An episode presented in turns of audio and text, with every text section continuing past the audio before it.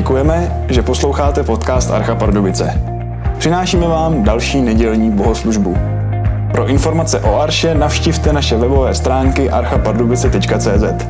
Užijte si poslech.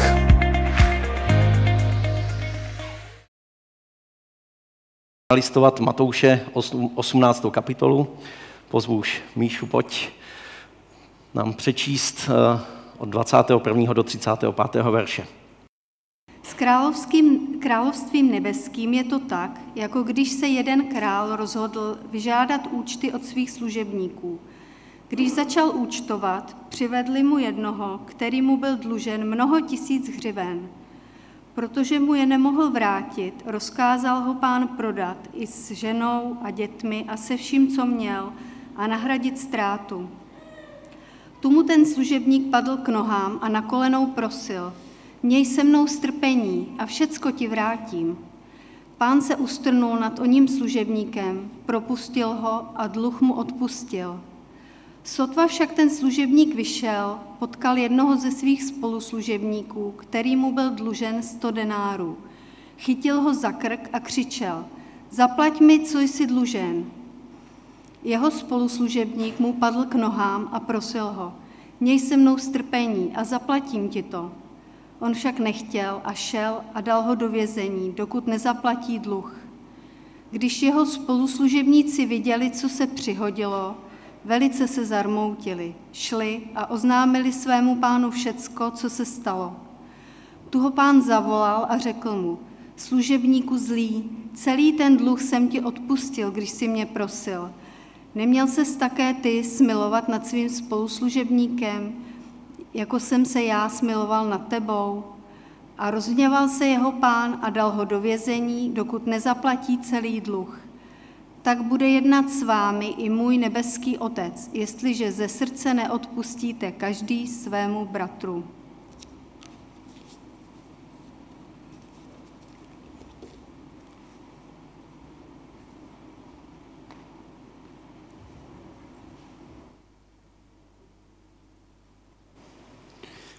Tak ještě jednou dobré ráno, dobré dopoledne. Opět se tedy nacházíme v osmnácté kapitole Matoušova evangelia a jsme vlastně v závěru série Autentický život, dneska od toho dvacátého prvního verše. A rád bych se modlil, aby nám v tom Pán Bůh pomohl. Bože, drahý nebeský Otče, prosím, ve své dobrotě, ve své milosti nám pomoz. Když budu mluvit, pomoz prosím také porozumět každému z nás, kdo jsme tady, abychom porozuměli těm Ježíšovým slovům. Amen. Takže když si zatím shrneme osmnáctou kapitolu velmi rychle, tak Ježíš vlastně postupně mluví o tom, jak radikálně jiné má být společenství těch, kteří Ježíše následují. Jaké tam mají být hodnoty, jaké tam jsou priority.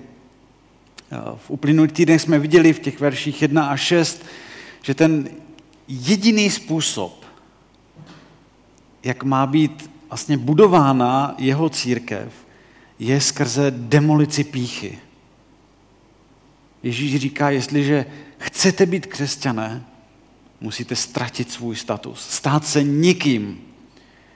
A máte potom, jako důsledek toho, vítat jiná nikda. Prostě další lidi. A potom jsme ve verších šest až deset viděli, že se takový člověk nebojí na věci dívat Ježíšovýma očima a s některými se umět radikálně rozloučit, které se Bohu nelíbí, které Ježíš nechce. A dále takový člověk se nezajímá jenom o sebe, ale s láskou pečuje, pomáhá druhým. Tak, řekněme slovy, jakými to Ježíš řekl, tak, aby vlastně žádná ovečka nezůstala mimo. No a minulou neděli jsme se zastavili těch patnáct až dvacet, jsme si všimli, jak se projevuje křesťanská láska, a to i laskavým usměrňováním. No, a to už jsme teď u Ježíšových slov, která na to všechno navazují, která jsme dnes společně četli.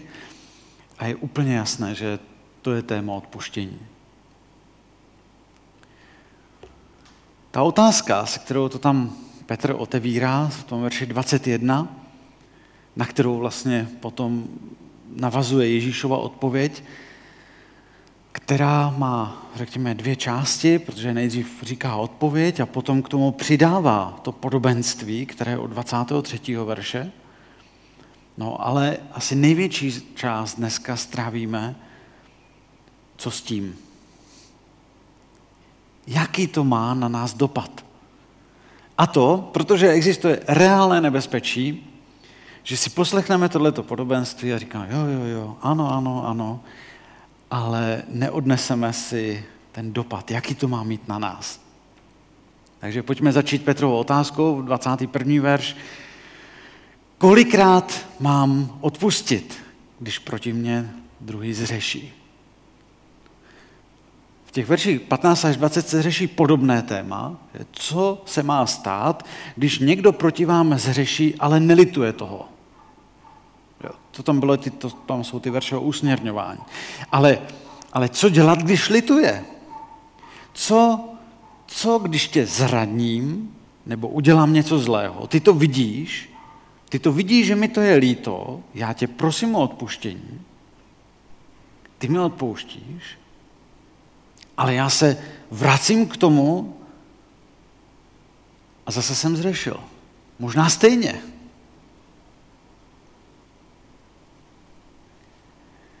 Potom to ale udělám ještě jednou. A vždycky mi to je strašně líto. Tak prosím o odpuštění. Ale potom to udělám ještě jednou.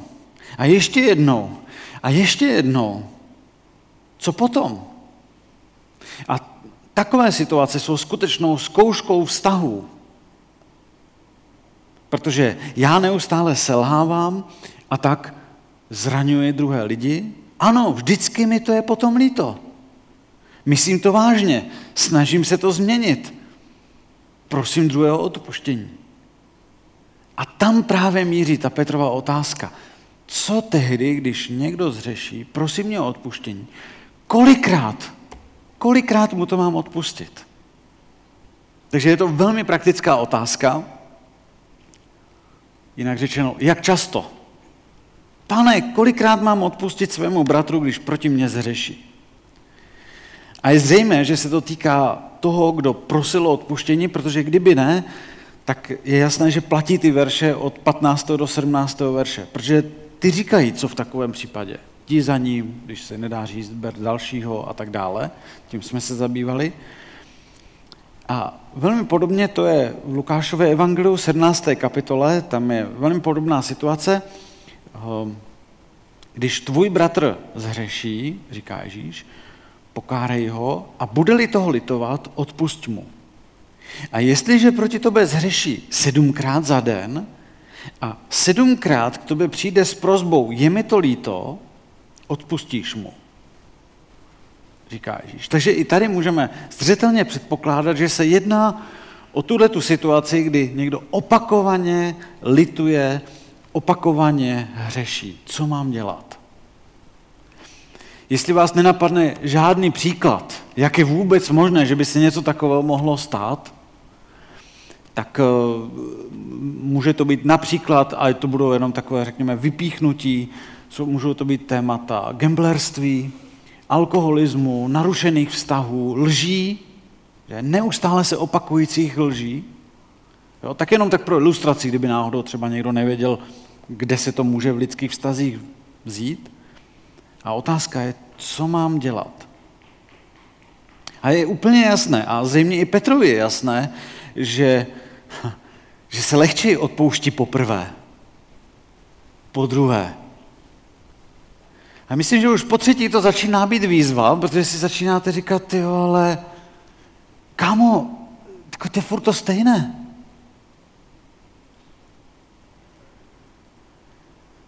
A mohou vás napadat potom myšlenky, no tak to asi není opravdová lítost, když se to opakuje.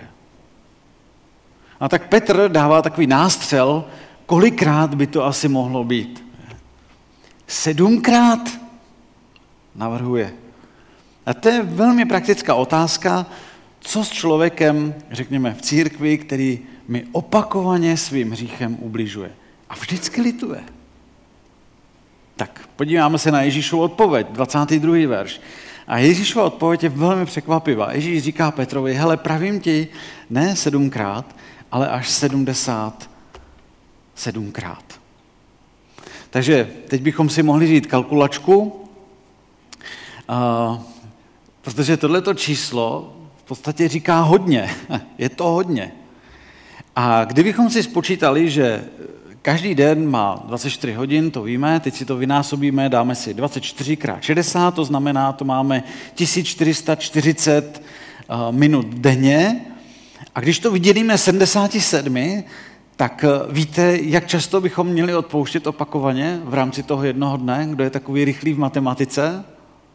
tisíc čtyři sta čtyřicet děleno sedmdesát sedm.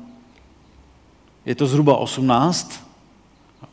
Jo, tak to už je teď výzva, ne? Každých osmnáct minut, včetně spánku, že bychom tomu jednomu měli odpouštět.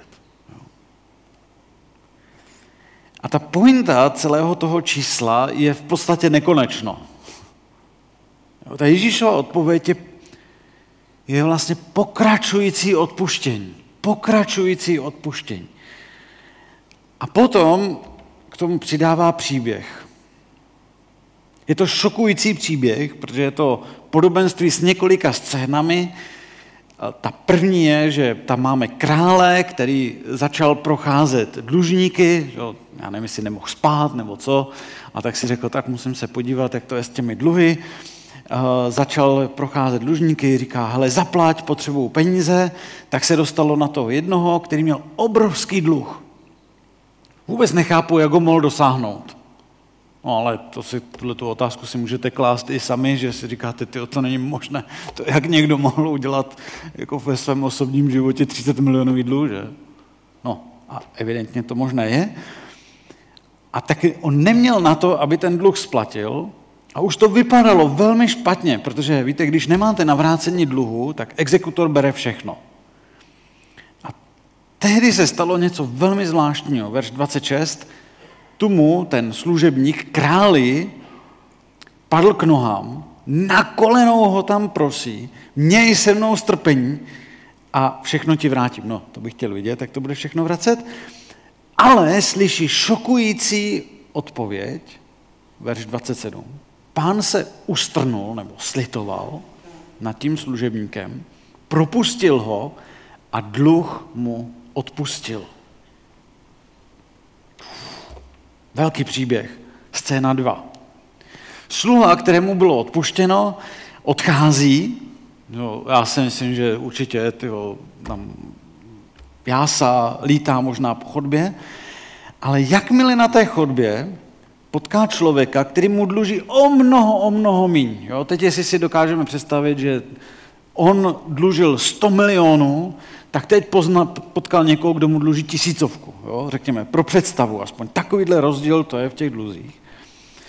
A, a situace se opakuje.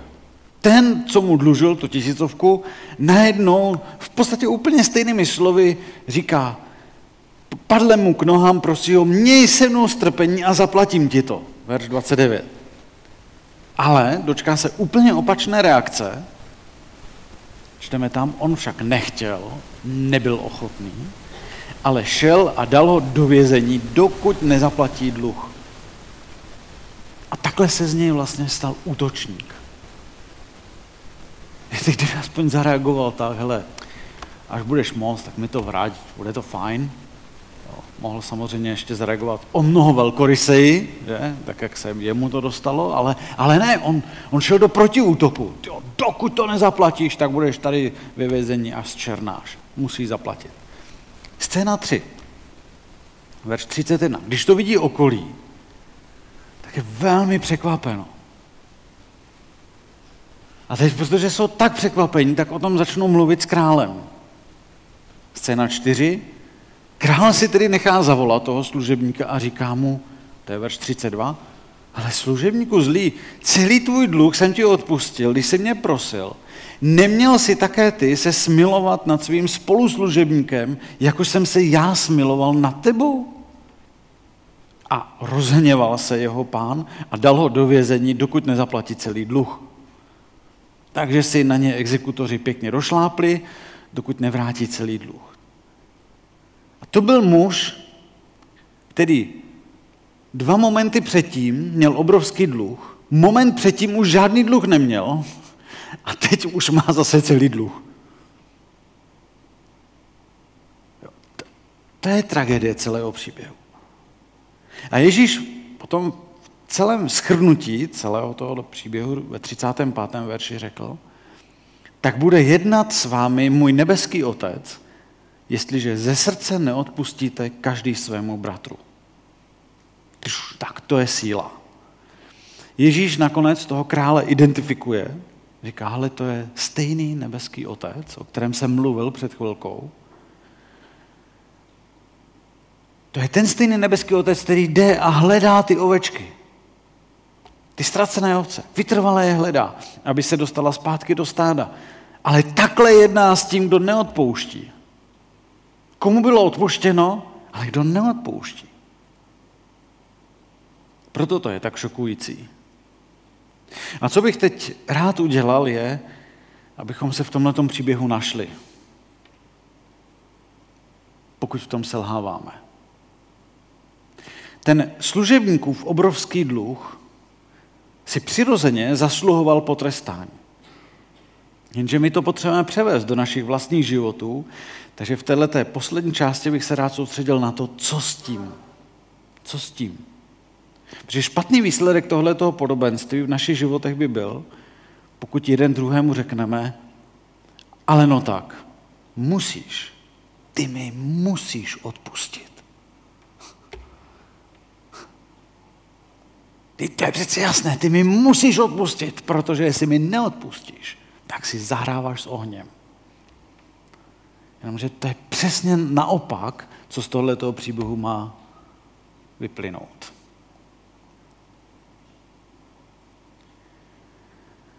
Protože pokud bychom takhle skončili, tak by pointa celého toho podobenství by se úplně míjela cílem. Vlastně by nám to vůbec nepomohlo. Protože jestli budeme odpouštět, protože musíme, tak se stane jenom jedno. A to, že naše hlava pochopí, musím odpustit. A víte, jak se to stává, když musíme dělat věci? Taky někdy děláme, ale se zatnutými zuby. A říká si, no tak co se rád dělat, jo, tak ty daně musím zaplatit, tak je budu platit. Že? Místo takového radostného postoje, je, to jsem tak rád, že mohu zase přispět do státní kasy. A jenomže, jenomže s odpuštěním se to dotýká ještě hlubších věcí než peněz. Proto to tak bolí. Projevuje se to tak, že ano, možná, že i tušíme vevnitř, že bychom měli odpustit. Ale je nám to těžké. Nedokážeme to. Možná i někdo z vás to prožil nebo prožívá, že, že byl zraněn jiným křesťanem, nebo třeba v otázce manželství, nebo dluh, který se nedokázal zaplatit. Může to být vztah k rodičům. Že možná tady sedíte a A pořád si nesete tu křivdu. Možná to je křivda z vašeho dětství, která spočívá v tom, že jste se dozvěděli, že vás vlastně rodiče nechtěli. Že jste byli nechtění. A teď tu křivdu pořád nesete dál. Nebo že rodiče chtěli kluka a narodila se jim dcera. To jsou hluboká odmítnutí, která si můžeme nést. Není to jednoduché se s ním vypořádat. A proto tenhle ten příběh nemluví o povrchním odpuštění. Možná, že je někdo zraněn synem nebo dcerou, kteří se k vaší lásce otočili zády. A Bůh ví, jaká je taková bolest, jak to bolí. Takže tady nemluvíme o nějakém mělkém odpuštění, ale o hlubokém odpuštění. A možná ještě víc o zdroji k odpuštění. Protože my nedokážeme lehce odpustit taková hluboká zranění, pokud nepochopíme totiž logiku tohoto podobenství. A ta hlavní, ta zásadní logika tohoto podobenství je, že ať jsme jakkoliv hluboce zraněni, nebo bylo nám ublíženo, a to jak v přítomnosti, tak v budoucnosti, tak vlastně nám bylo odpuštěno mnohem víc. Tisíckrát víc. Z boží strany jsme měli tisíckrát větší dluh, než bylo spácháno na nás. Protože nikdo nás nemůže tolik zranit, zranit, jako my už jsme zranili Boha. A stejně to s bolestí. Nikdo nám nemůže způsobit takovou bolest, jakou my jsme už způsobili Bohu. To znamená, ten náš problém není, že bychom si mysleli, že to, co máme odpustit, má hodnotu, řekněme, sto denárů, nebo řekněme vína, ale to, že křesťanovi bylo odpuštěno, řekněme, hodnota vlaku. Když si uvědomujeme, kolik nám bylo odpuštěno, tak získáváme motiv pro to, že můžeme odpouštět druhým. A to je to, co potřebujeme pochopit, přijmout, prožít z tohoto podobenství. To znamená, to hlavní poselství není, musíš odpouštět. Ale to hlavní poselství je, ty i já máme neuvěřitelně velký dluh. Neuvěřitelně velký dluh. Dluh, který nedokážeme nikdy splatit. A ten dluh mohl být zaplacen jedině Ježíšem Kristem. Možná to zní strašně, ale vlastně to je strategie milujícího Ježíše. A chci vám ukázat, že vy jste o mnoho, a já jsem o mnoho větším dlužníkem, než bychom byli schopni být obětí. Proto to byla pro Krista tak trpká, bolestná cesta ke kříži, protože nesl všechny dluhy lidí vůči Bohu. A proto, kdo uvěří v Ježíše, prosí Boha o odpuštění, tak jeho dluhy vůči Bohu jsou odpuštěny. Možná si říkáš, ty, ale jak jsem se k tomu dluhu dostal? No, jak jsem se k tomu dluhu dostal? No to totiž vždycky zahrnuje, totiž i mě. No, zkusme nad tím přemýšlet takto. Bůh ti dal všechno. To, že jsi byl splozen, bylo jeho darem. To, že ses narodil, byl jeho dar. Každý dech je jeho darem. Tlukot našeho srdce je jeho darem. Vždycky, když máme co jíst, to je jeho dar. Oblečení, které máme, je také dar od něj. Ty talenty, obdarování, které máš, jsou darem od něj. Každá lidská bytost, která tě obklopuje, je darem od něj. Každý moment pokoje, každý moment radosti je darem od něj. Ale velmi často se stalo to, že s tou naší hříšnou přirozeností jsme mu ty jeho dary hodili do tváře. My ho ně nestojíme. Pff, všecko to je na huby. Můžete se na to podívat ještě trochu jinak. Můžete se zeptat sami sebe. Skutečně je váš přirozený instinkt za všechno Bohu děkovat? Hodinu za hodinou? Je to vaše přirozená reakce? Nadšeně a ze srdce zpívat o jeho krásných darech. A neděláte už nic jiného, než z celého srdce, celé své mysli a z celé své síly milujete Boha. Je to vlastně přirozená součást vaší přirozenosti, každou okamžiku vašeho života, za to všechno, čím vás Bůh obdařil?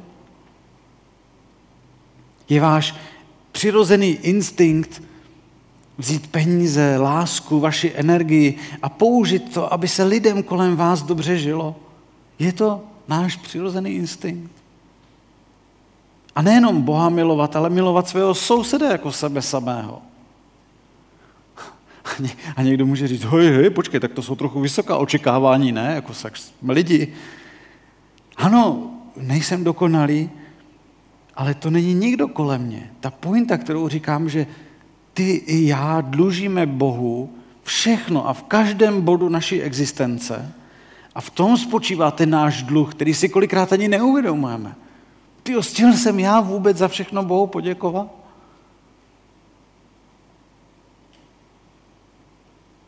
A tady nezáleží ani na našem postavení. Všichni jsme v tom skandálními hříšníky, i když to nejde na první pohled vidět. Ale ten, kdo věří v Ježíše, přichází k Bohu, prosí o odpuštění, tak co se děje? Tenhle ten astronomický dluh mu je odpuštěn. Ten astronomický dluh je každému člověku, který prosí Boha o odpuštění, je odpuštěn. A to přesto, že si ani nedokážeme dohlédnout, tak ten dluh je velký. Jen se na to podívejte ještě trochu jinak. Bůh nám stvořil a svěřil ten svět, abychom se o něj starali. Stvořil jako dobrý, dobrý, velmi dobrý, překrásný svět. Svěřil nám ho, abychom se o něj starali. A co jsme my udělali? My ho ničíme, devastujeme. Skrze naše sobectví, chamtivost. My ničíme stvořený řád. Prostě, přátelé, to, co my dlužíme Bohu, je astronomický dluh. Víc, než jaká je hodnota našich životů. Ten dluh je větší, než veškeré peníze v oběhu. A je to obrovský dluh u každého člověka. Ale Bůh tenhle ten dluh odpouští, když k němu přicházíme s pokorou, věříme v Ježíše. Takže pokud jsi se stal křesťanem, pokud věříš v Ježíše, tak tě zasáhla opravdu obrovská nezasloužená milost, protože ten dluh zaplatil Ježíš na kříži. Můžeš se radovat, hurá, můj dluh je odpuštěn. My bychom to nikdy nedokázali zaplatit. A proto by takovou naší přirozenou reakcí by mělo být pokleknout na kolena Bohu, poděkovat za tu obrovskou nezaslouženou milost, aby nám odpustil. A to je to, co nám ukazuje toto podobenství. Protože to je ten motor, který dělá, řekněme, ze společenství církve místo milosti a odpuštění.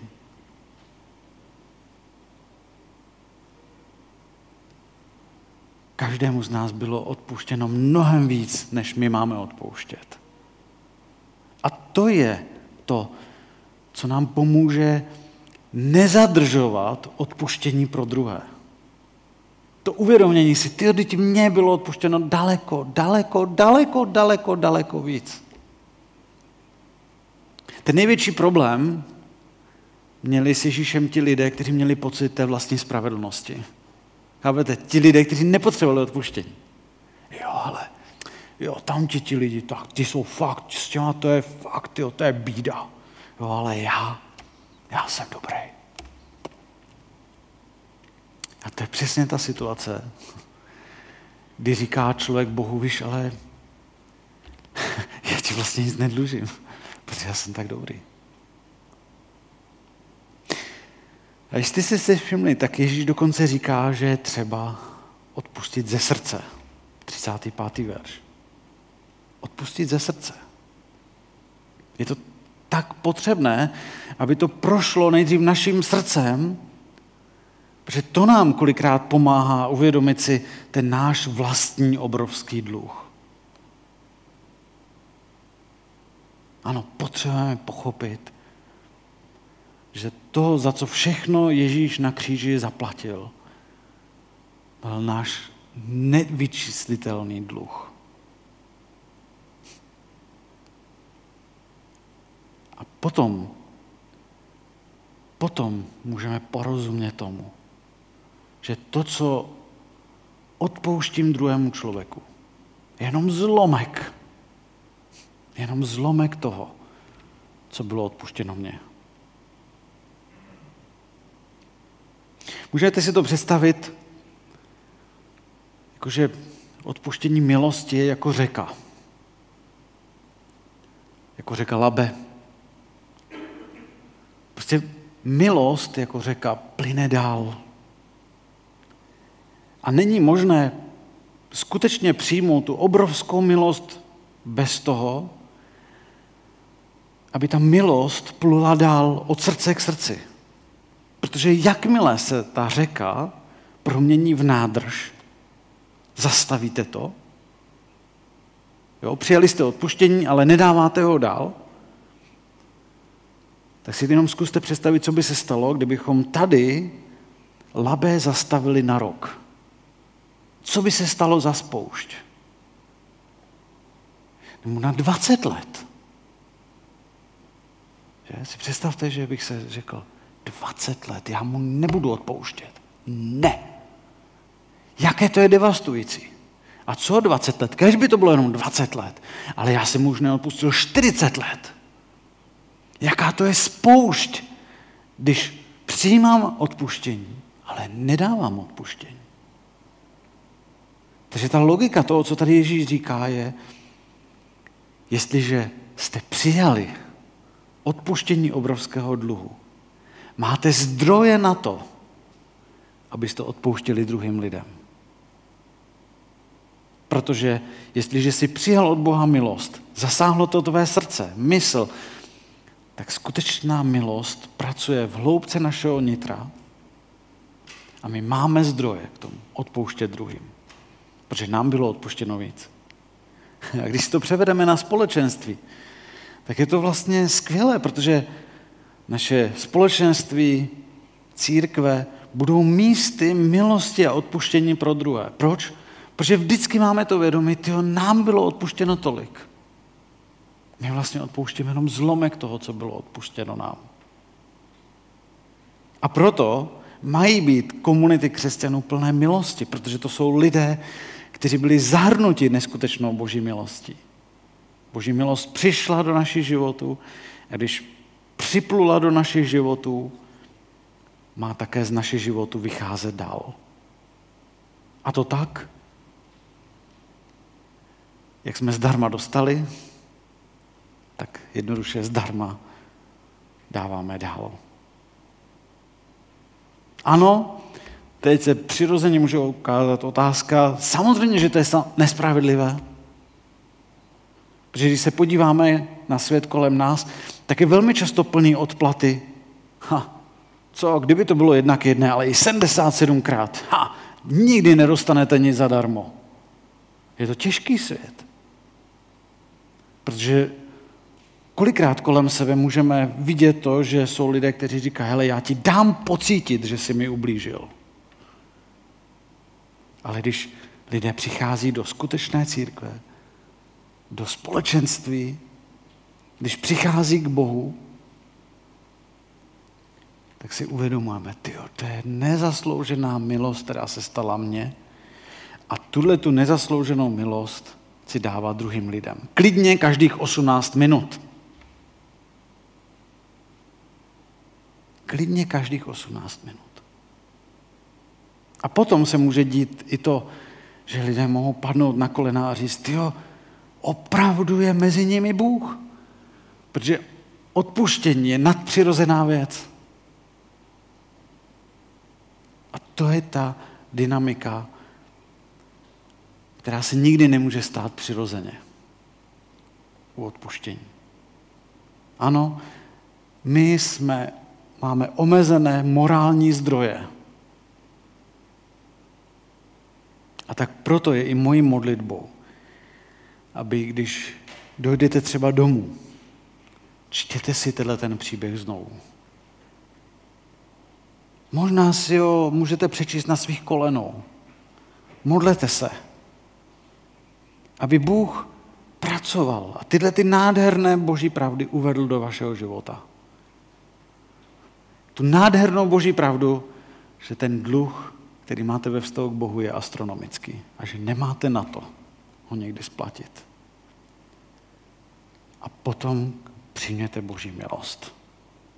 Když to dohloubky prožijeme, sílu milosti, abychom ji potom mohli dávat v pondělí a v úterý a další dny a každých osmnáct minut a každou hodinu.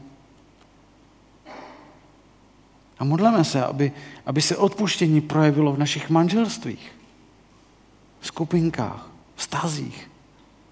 Aby odpuštění mohlo projít srdcem. My potřebujeme tak moc, aby se nás to dotklo, dotklo zevnitř.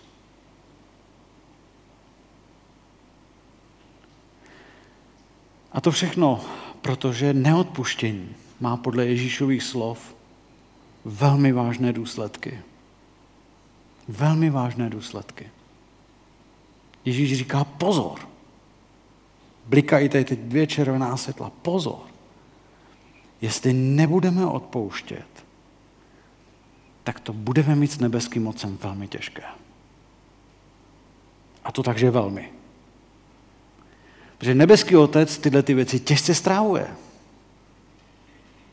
Protože jeho nastavení je dávat odpuštění. Dávat milost, kteří prosí o odpuštění. A proto přirozeně chce, aby všechny jeho děti vlastně žili stejným způsobem.